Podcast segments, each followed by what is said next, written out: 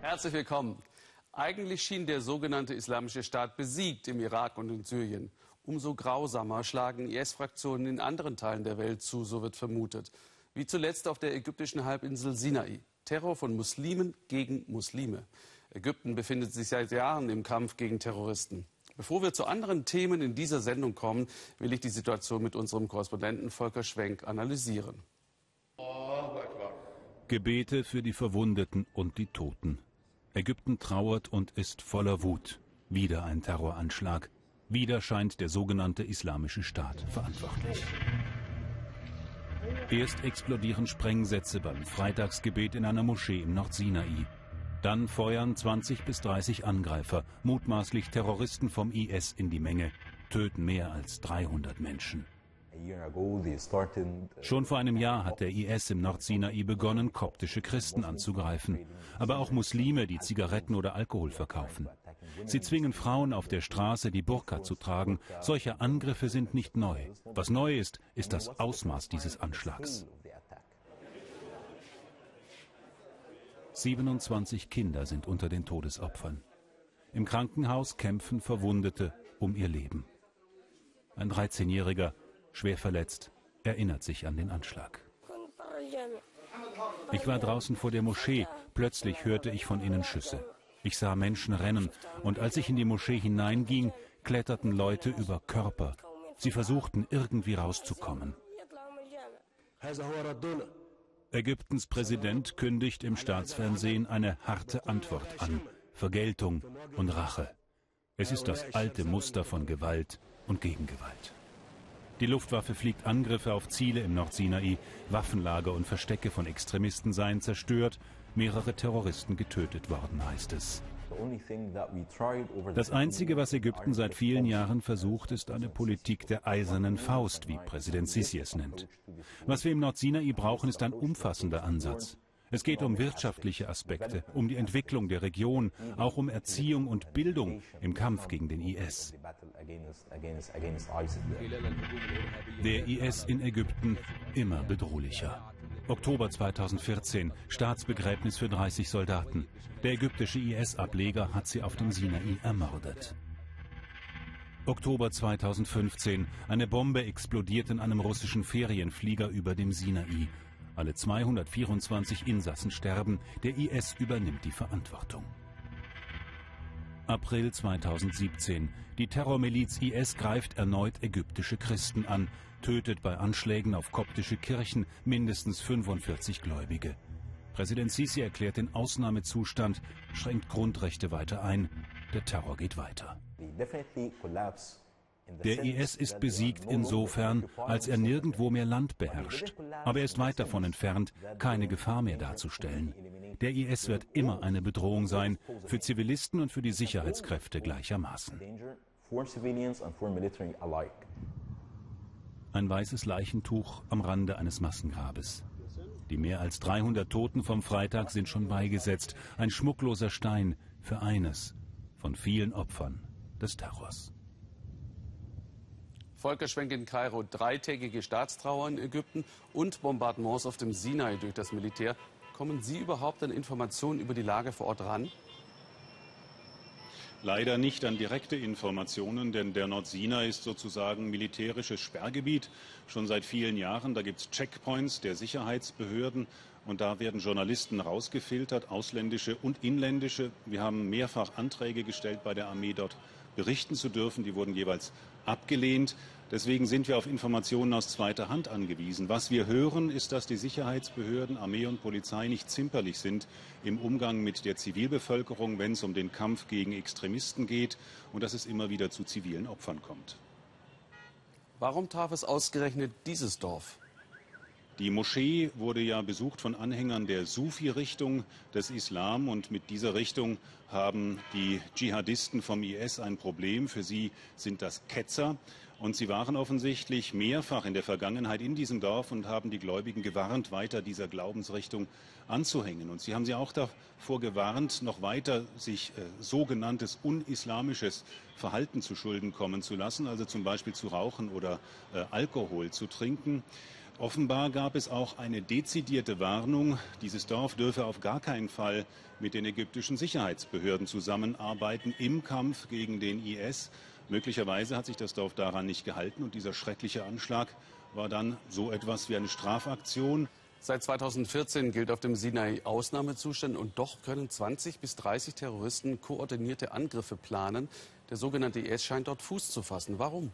Die Bevölkerung dort hat seit vielen Jahren, nicht erst seit Präsident Sisi, ein schlechtes Verhältnis zur Regierung in Kairo. Sie fühlen sich benachteiligt und die massiven Vorgehen der Armee und der Polizei gegen die Extremisten und die Kollateralschäden bei der Zivilbevölkerung haben dieses Verhältnis nicht eben verbessert. Wenn also die ägyptische Regierung weiter vor allem auf Gewalt als Politik und als Strategie in dieser Region setzt, dürfte sich das in der Zukunft nicht deutlich ändern und es wird dann auch weiter Menschen im Nordsinai geben, die den I S vielleicht nicht unterstützen, aber doch zumindest dulden.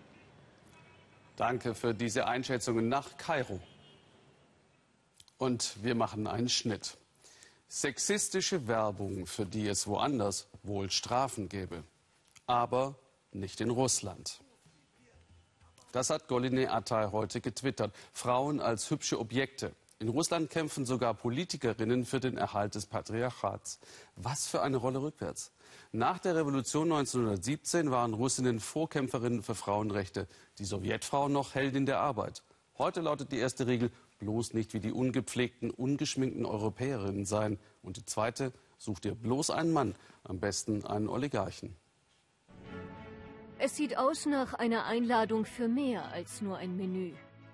Durchweg jung, liebreizend, anziehend sind sie, die Flugbegleiterinnen der staatlichen russischen Fluglinie Aeroflot. Alt, fett und hässlich, so nennen sie sich, ironisch zugespitzt. Russland führe einen neuen Krieg gegen Frauen und sie, ebenso wie hunderte andere Flugbegleiterinnen, sind die Verliererinnen. Die Leitung hat mich gerufen, um Fotos von mir zu machen. Erst jetzt begreife ich, wie demütigend es war. Erst ein Porträt, dann ein Ganzkörperfoto. Ich sollte in einem fünfundvierzig Grad Winkel stehen. Dann wurden wir wie Vieh aufgeteilt und man entschied, welches Vieh wohin fliegen darf. Die Firma erklärte öffentlich, Passagiere wollten eben schlanke Frauen sehen. Männer hingegen dürften weite, große Größen tragen. Weniger Gehalt, niedrigerer Rang. Evgenia Magurina und Irina Jerusalemskaya zogen vor Gericht und gewannen. Aeroflot darf Flugbegleiterinnen keine Kleidergröße vorschreiben. Aber nachdem wir vor Gericht gewannen, änderte sich für uns nichts. Sie setzten mich einfach nicht mehr ein als leitende Senior Stewardess. Es wurde einfach psychologisch unerträglich. Es war schrecklich. Dieser ständige Druck, sie hetzten die Kolleginnen gegen uns auf, gerade die Jüngeren. Die eine verließ die Firma. Die andere wird nicht mehr auf den besser bezahlten Auslandsflügen eingesetzt und das nach zwanzig Jahren im Job. Frauendiskriminierung, ein tägliches Phänomen. In keinem Land der Welt sind so viele Berufe für Frauen verboten. Ein Gesetz über Gleichberechtigung steckt seit Jahren fest. Nehmen Sie die Firma Google. Als ich mit Googles Russlandvertretung sprach, kam heraus, dass dort niemand für Gleichstellung zuständig ist. Google hat überall Gleichstellungsbeauftragte, nur nicht in Russland, weil das hier noch nicht Fuß gefasst habe. Das Land ist wohl noch nicht bereit. Das Land erfreut sich am Sexismus. Werbung für ein Erfrischungsgetränk, nichts Ungewöhnliches. Werbung für ein Asia-Restaurant. Sie ist aus Petersburg, sagt er, aber sie kann auch asiatisch und jederzeit und überall meinen Hunger stillen. Das Staatsfernsehen macht sich lustig über die Opfer von Hollywood-Regisseur Harvey Weinstein und hat Mitleid mit dem Übergriffigen. Kaum zu glauben, Russinnen, die für Weinstein protestieren, vor der U S-Botschaft in Moskau. Harvey erregt mich, Harvey, komm nach Russland, steht auf ihren Plakaten. Diese Sankt Petersburgerinnen wollen das ändern. Mit Botschaften, die an russischen Tabus rühren. Feminismus oder Tod sprühen sie an die Wand. Ein paar Männer schauen ihnen zu. Feminismus gilt in Russland als westliche Idee aggressiver, hässlicher Frauen. Feministinnen werden angegriffen. Die beiden D Js und Kunststudentinnen kreieren ihre eigene Mode. Auf ihren T-Shirts fordern sie, mit Menstruation oder mit Schamhaaren völlig selbstverständlich umzugehen. Willkommen im Dschungel oder Madonnas Hit Like a Virgin auf dem Slip. Für das Recht der Frau auf die eigene sexuelle Lust. Darüber zu sprechen sei in Russland ungehörig. Die Frau bei uns soll einerseits eine Superhausfrau sein, treu, hörig, sanft, unschuldig, immer jung, immer zu Hause in der Küche. Andererseits soll sie sexy sein, provokante Kleider tragen, stets in voller Montur, auf Pumps. Die Erlöse ihrer Tragetasche kommen Frauenhäusern zugute. Geschätzt jede zweite Frau erlebt in Russland sexuelle Gewalt oder Belästigung. Die Gesellschaft werde immer sexistischer, zugleich immer konservativer. Ich denke, Putin ist das Patriarchat. Das Patriarchat ist Putins ganze Ideologie. Präsident Putin im Gespräch mit einer erfolgreichen Geschäftsfrau. Sein väterlicher Rat an Sie? Vergessen Sie nur nicht die Erfüllung Ihrer demografischen Pflicht.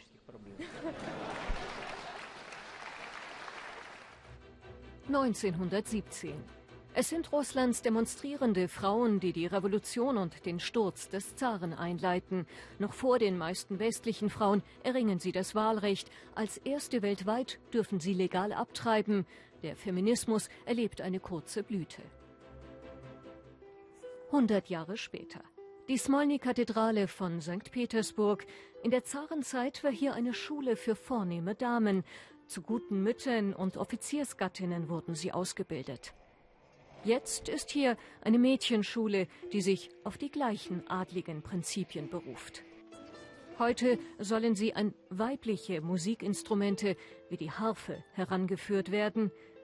Die Eltern sind überzeugt. Frauen zu sein, das müssen meine Töchter hier lernen. Heutzutage ist bei den Frauen so viel verloren gegangen. Da tragen sie Jeans, müssen viel arbeiten. Aber ich denke, eine Frau muss eine Frau bleiben. Geschichte und Französisch, Etikette und Tanz, Geduld und Demut. Kurse wie diese sind ungemein gefragt. So gefragt wie jene, wo erwachsene Russinnen Weiblichkeit lernen wollen. Das Geheimnis dieser Weiblichkeit ist einfach. In der Familie, da muss der Mann das Oberhaupt sein. Eine Frau ist die Stütze des Mannes, sie ist Mutter, das ist ihre Hauptbestimmung.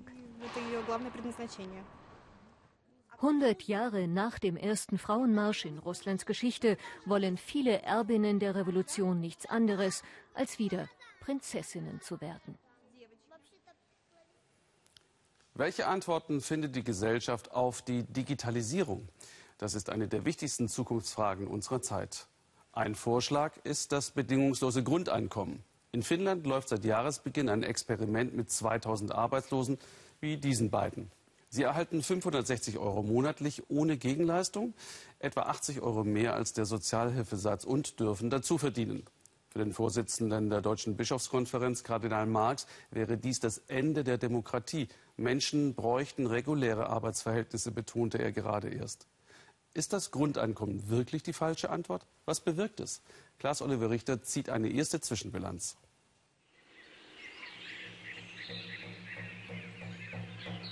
Der Klang der Trommel muss noch ein wenig angepasst werden, bevor sie ganz fertig ist. Das weiß Juha Järvinen aus Erfahrung. An dieser arbeitet er seit Tagen. Vor Weihnachten soll sie an den Kunden versandt werden. Juha schnitzt Schamanentrommeln auf Bestellung, Einzelstücke. Ich versuche derzeit, so viele Trommeln wie möglich zu machen und möglichst viel Geld zu verdienen. Handarbeit dauert aber immer länger. Es ist halt keine Massenproduktion. Deswegen wirft dieses Geschäft auch nicht so viel ab. Immerhin, die bis zu siebenhundert Euro, die er für ein Instrument bekommt, die darf Juha inzwischen behalten. Davor wurde alles, was er sich dazu verdiente, von seiner Arbeitslosenhilfe abgezogen. Juha Järvinen war sechs Jahre ohne Job, ist einer von zweitausend Arbeitslosen, die das bedingungslose Grundeinkommen in Höhe von fünfhundertsechzig Euro erhalten. Neben dem Trommelbau kann sich der Künstler jetzt um seine Kinder und den Haushalt kümmern. Ich bin den Stress endlich los. Früher, als ich Arbeitslosenhilfe bekam, da hätte ich mich regelmäßig beim Arbeitsamt melden müssen, um nachzuweisen, dass ich mich aktiv um einen Job bemühe. Das war schon belastend. Auch Jarkko Kahonen aus Oulu in Nordfinnland bekommt die Grundsicherung. Vier Jahre war er ohne Arbeit, nachdem seine Firma hier zumachte. Irgendwann merkte der Informatiker, er ist zu alt für die jungen Start-ups und zu lange aus dem Geschäft, um einen Job als Programmierer zu bekommen. Jetzt will er sich selbstständig machen. Das Grundeinkommen bietet ihm die nötige Sicherheit. Damals in der I T-Branche, da waren die Gehälter ganz in Ordnung. Und die Selbstständigkeit ist ja mit Risiken verbunden. Aber ich wollte schon so lange mein eigener Chef sein. Und jetzt habe ich endlich die Möglichkeit, es anzugehen.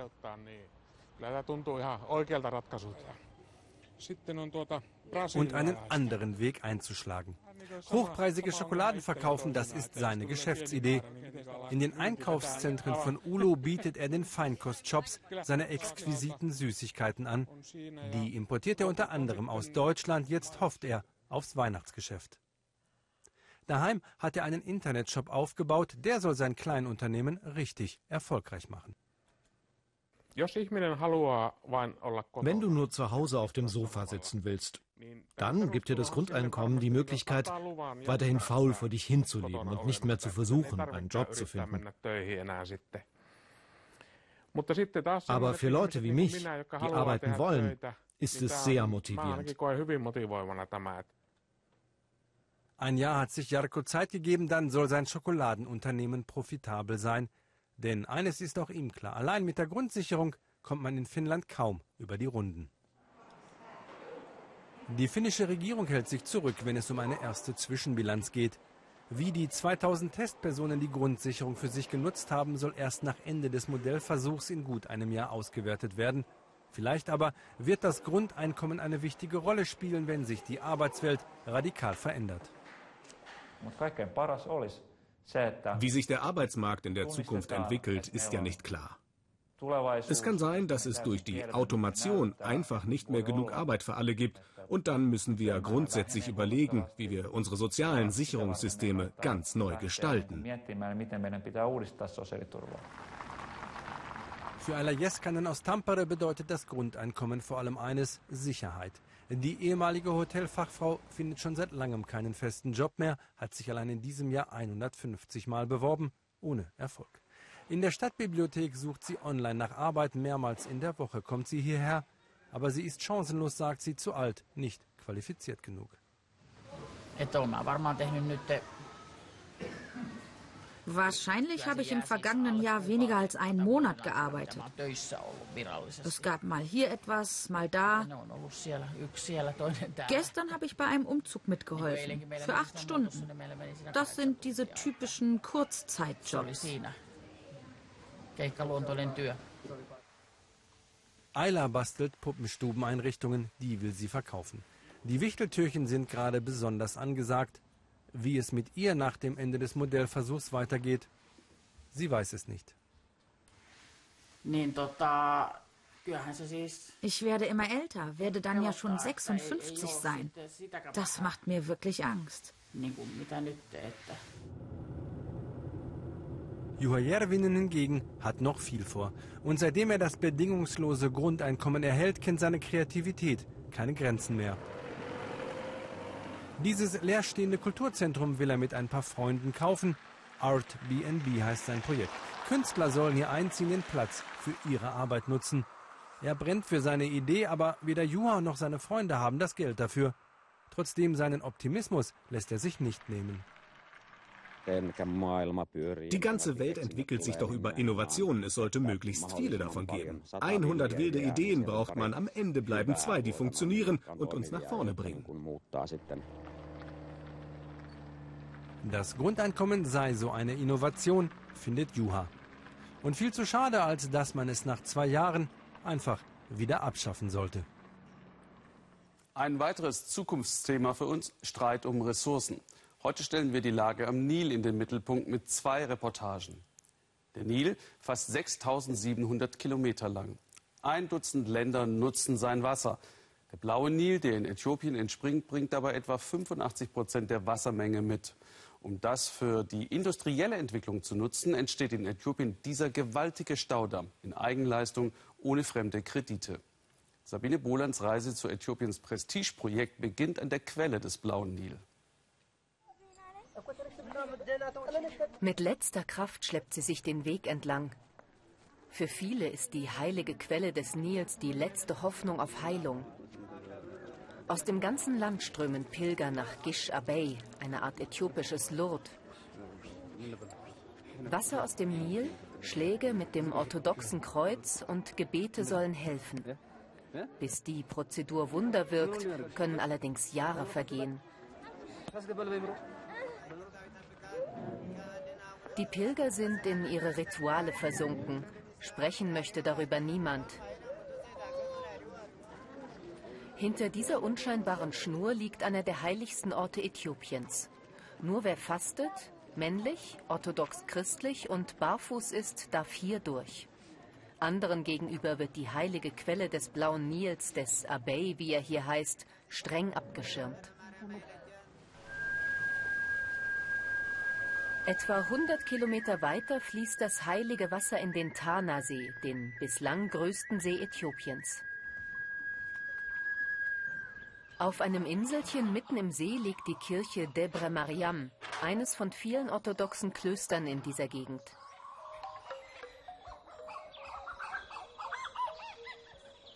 Auch hier glauben Pilger an die Kraft des Wassers.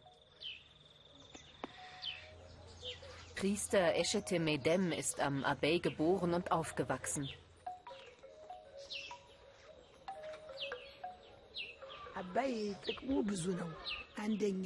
Abay bedeutet Leben für mich. Nicht nur, weil das Wasser heilig ist, auch weil die Kirche auf dieser Insel mir Arbeit gibt. Die Kirche und der Fluss sind eng miteinander verknüpft. Menschen kommen her, um geheilt zu werden.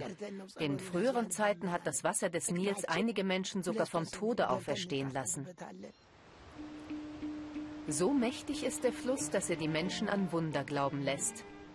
Die Tissisat-Wasserfälle sind die zweitgrößten Afrikas. Das allein ist auch schon fast ein Wunder. In Äthiopien berüchtigt für Hunger und Dürre. Im armen Hochland scheint die Zeit stehen geblieben zu sein. Von hier fließt der Nil weiter nach Westen und soll von dort aus bald das ganze Land mit Strom versorgen.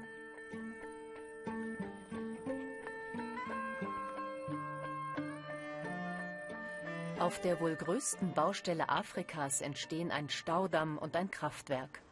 Rund um die Uhr schuften knapp zehntausend Bauarbeiter.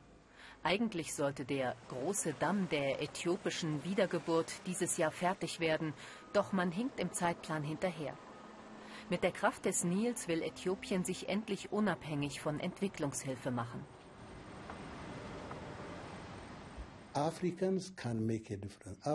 Afrikaner können einen Unterschied machen. Afrika ist so ein reicher Kontinent. Wir haben alles Potenzial, um uns zu entwickeln. Wir müssen uns nur auf uns selbst besinnen. Wenn wir das tun, können wir unseren Kontinent ändern. Der Staudamm wird dem Kontinent die Augen öffnen.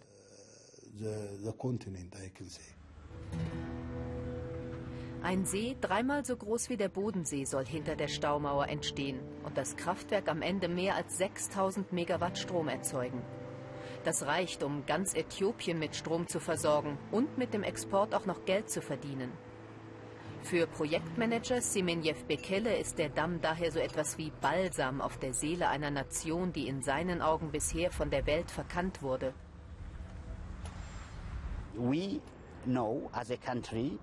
Wir wissen, dass wir ein armes Land sind, aber wir brauchen keinen, der uns das immer wieder sagt. Wir wissen das selbst und sind wild entschlossen, aus dieser Armut herauszukommen.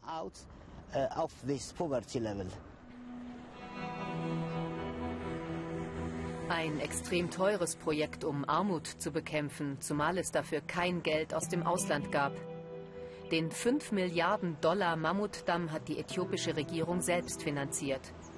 Da der Staatshaushalt nicht reichte, wurden Gehälter von Staatsbediensteten einbehalten, natürlich freiwillig. Spenden aus der Bevölkerung und Lotterien füllten die Kassen ebenfalls. Das Projekt wird auch anderen zugutekommen, ebenso wie uns in Äthiopien. Der Nil ist ein historischer Fluss. Wir haben eine enge Beziehung zu den Anrainerländern. Es sind unsere Brüder und Schwestern. Deshalb werden wir dieses Projekt verantwortungsvoll und professionell umsetzen. Flussabwärts, im Sudan und in Ägypten sind die Sorgen allerdings groß, dass sie den Nil hier bald aufstauen.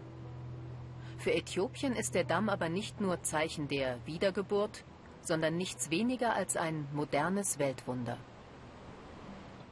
Weiter flussabwärts hatten sie tatsächlich lange mit Krieg gedroht. Aber nun hat Ägypten, wie gesehen, andere Probleme und Äthiopien nutzt die Turbulenzen, um zu bauen. Die gültigen Verträge aus den zwanziger und den fünfziger Jahren des letzten Jahrhunderts, die Ägypten und Sudan siebenundachtzig Prozent der gesamten Nilwassermenge zusprechen, seien total ungerecht. Doch in Ägypten weiß man schlicht nicht, wie man die stetig wachsende Bevölkerung ohne fruchtbaren Nilschlamm und genug Wasser ernähren soll. Schließlich sind sechsundneunzig Prozent der Landesfläche Wüste. Volker Schwenk.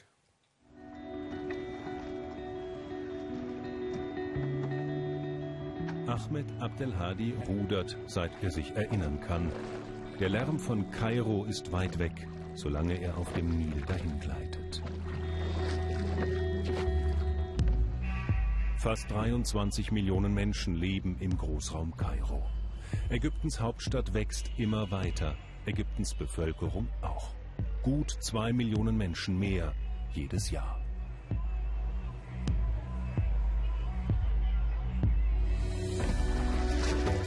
Fast alle Ägypter leben am Nil. Und fast alle trinken aus ihm. Der Fluss ist Ägyptens Lebensader. It's a central line. Der Nil ist das Zentrum meines Lebens. Wahrscheinlich ist er das für alle Ägypter. Ohne den Nil wäre Ägypten nur eine Wüste. Und auch mein Leben wäre ohne den Nil leer und wüst.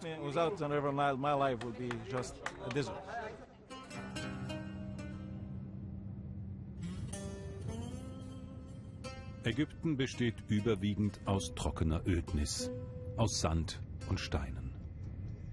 Süßwasser in Ägypten ist zu fünfundneunzig Prozent Nilwasser.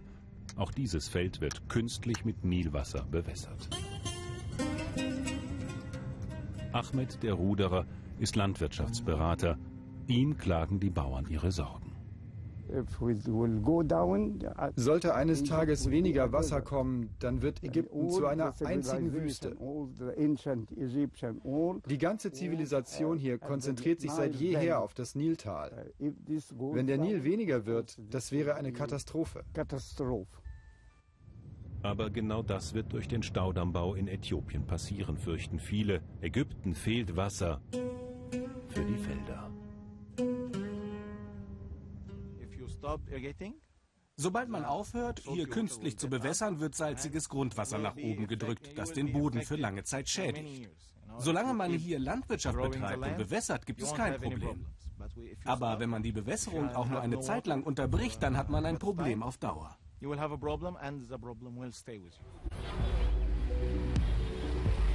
Wir fahren ins Nildelta. Nilwasser in großen Kanälen, scheinbar im Überfluss. Die Gegend ist fruchtbar. Das Bewusstsein, dass natürliche Ressourcen kostbar sind, ist noch nicht sehr entwickelt. Müll schaukelt auf den Wellen.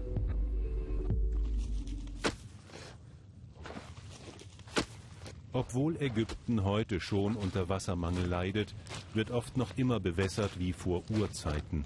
Die Bauern setzen ihre Felder einfach großflächig unter Wasser. Hassan El-Sayed wirft seine Wasserpumpe an. Experten sagen, mit der alten Technik und den alten Bewässerungsmethoden wird viel zu viel Wasser verschwendet.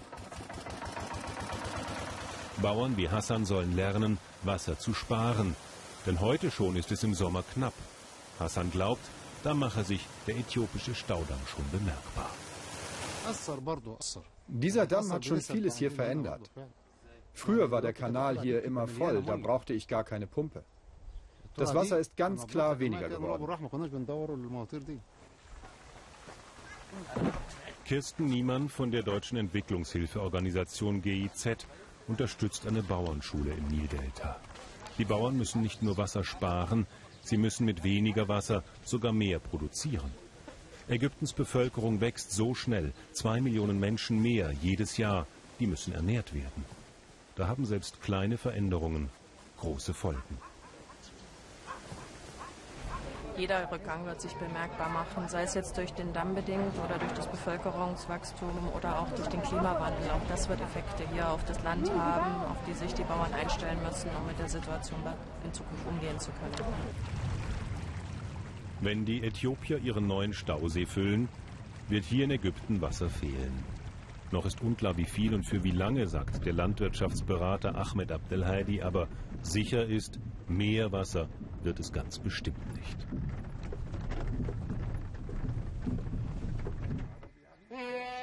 Schon heute importiert Ägypten etwa sechzig Prozent der notwendigen Lebensmittel für teure Devisen aus dem Ausland.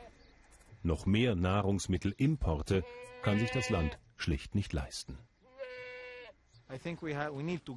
Wir brauchen immer mehr von allem. Mehr Wohnungen, mehr Nahrung, mehr Wasser. Weniger Wasser führt direkt in die Katastrophe.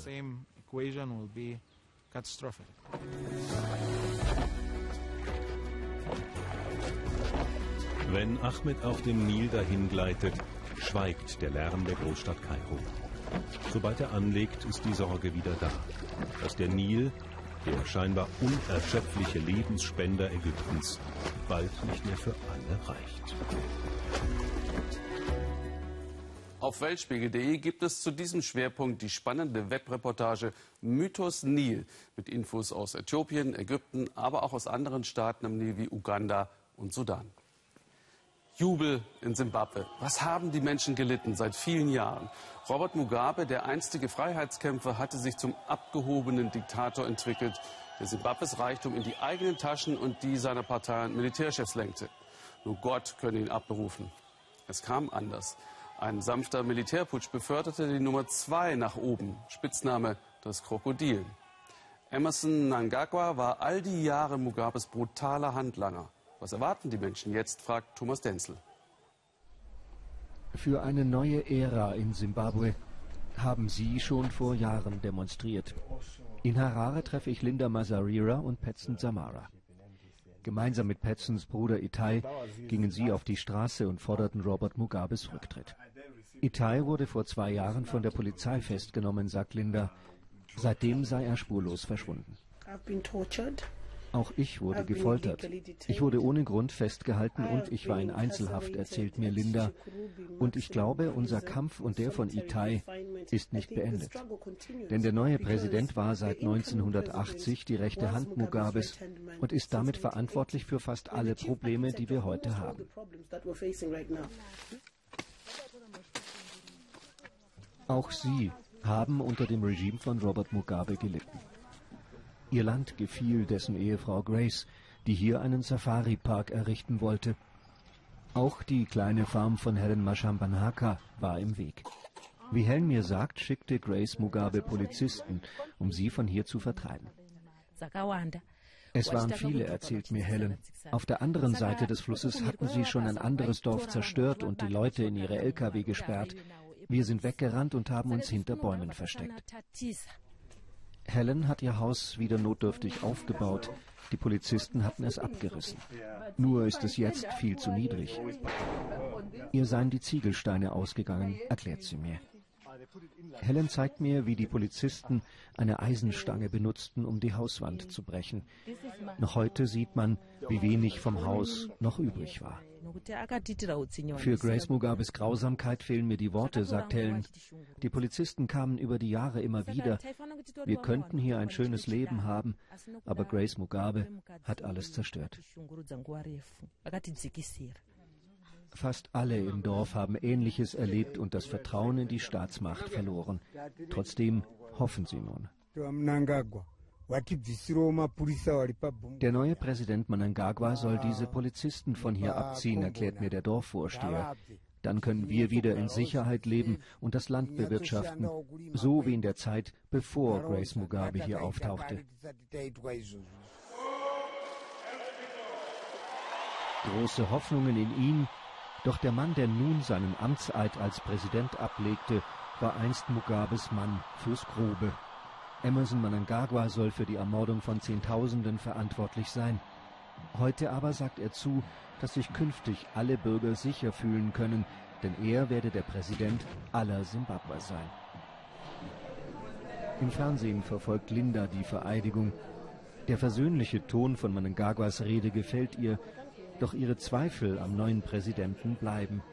Mehr will sie hier in dieser Bar nicht sagen, zu viele Ohren hören mit, sagt sie, und bittet mich, für das Interview einen anderen Platz zu finden.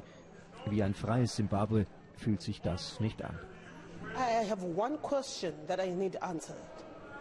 Ich brauche die Antwort auf eine Frage, nämlich wo ist Itai Samara, sagt Linda. Seine Familie braucht diese Antwort auch. Wenn Mnangagwa wirklich Versöhnung will, dann müssen solche Fragen dringend beantwortet werden.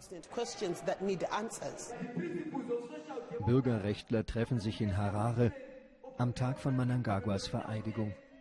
Auch Linda ist mit dabei. Die Polizei sei hier aufgetaucht, um die Konferenz aufzulösen, erzählt sie. Man habe Anwälte einschalten müssen, um weitermachen zu können. Das, so sagt sie mir, zeige, dass sich nicht viel verändert habe. Nun muss die Opposition Reformen fordern, die faire Wahlen ermöglichen, sonst hat sie auch künftig keine Chance. Die Opposition muss sich jetzt organisieren und am Ball bleiben. Nächstes Jahr stehen in Simbabwe die nächsten Wahlen an. Linda will kandidieren, aber von Parteipolitik hält sie nichts. Sie sagt, sie sei stark genug, um es auch als unabhängige Kandidatin zu schaffen. Gleich können wir bei Facebook live ins Gespräch kommen über unsere Sendung und unser weltweites Korrespondentennetz. Ich freue mich auf Ihre Fragen. Allen anderen noch einen interessanten Abend hier im Ersten.